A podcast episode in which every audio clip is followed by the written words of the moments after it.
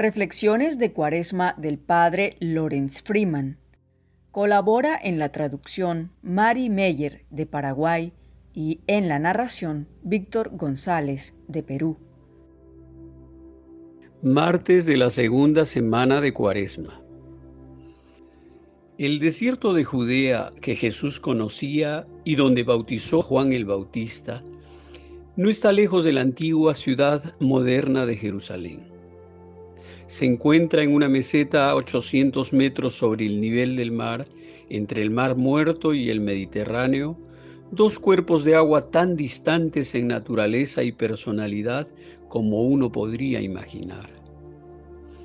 Israel es una pequeña tierra de grandes extremos y polaridades, incluyendo su geografía.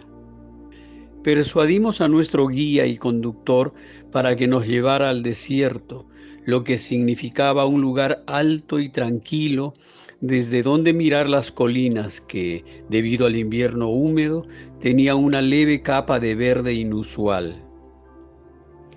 Todavía se puede sentir la aridez y la desnudez que el sol pronto abrazaría.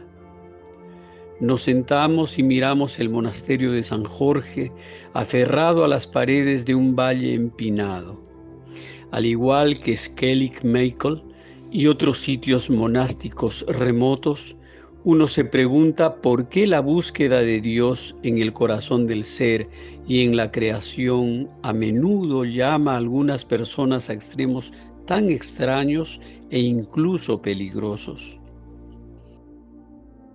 Una cosa es cierta, que la búsqueda de Dios no es para turistas nos convierte en peregrinos. Es una peregrinación interna que al final exige nada menos que el todo. Esto no es tan malo, ya que a cambio obtenemos todo, el reino. Podemos seguir nuestro propio ritmo natural, incluso tomarnos un descanso, sin ser castigados por ello. Pero aún así, eventualmente requiere que veamos todos los aspectos de nuestra vida como revelaciones implacables de lo sagrado, ya sea a través de una alegría que disuelve nuestro ser en el universo o el sufrimiento que arroja un rayo de hierro a través del alma. La vida de Jesús, rastreada sobre la tierra santa, conduce al peregrino desde las verdes colinas de Galilea donde entre el canto de los pájaros y los lirios del campo, él entregó su versión de la sabiduría universal, desde el sermón de la montaña hasta Getsemaní, donde sudó sangre, fue abusado, torturado y luego ejecutado en el Gólgota.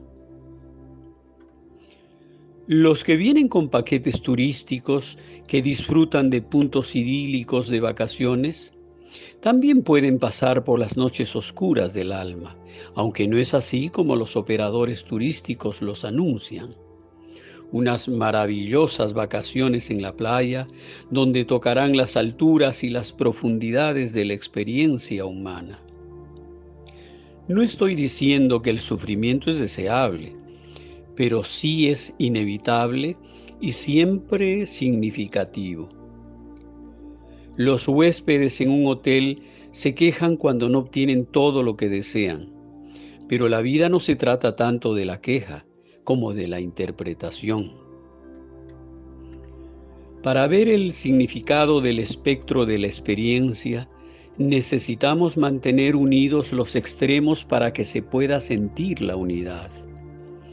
Entonces vemos y sentimos la armonía entre nuestra propia naturaleza el sentido personal e interno de uno mismo y la naturaleza externa, es decir, el mundo tal como es. Excepto que aprender a esperar con dolor y sin fantasía en el desierto y a bailar en el bote en el lago silencioso de Galilea, es más que armonía, es ser uno. Cuando haces los dos en uno, y lo interno como lo externo, entonces entrarás en el reino, dice el Evangelio de Tomás. Cuando lo que estamos pasando interiormente no está integrado con las personas y la naturaleza que nos rodea, tenemos una emergencia ecológica. Cuando son uno, somos paz y belleza. El signo de la presencia de Dios baña todo en sí.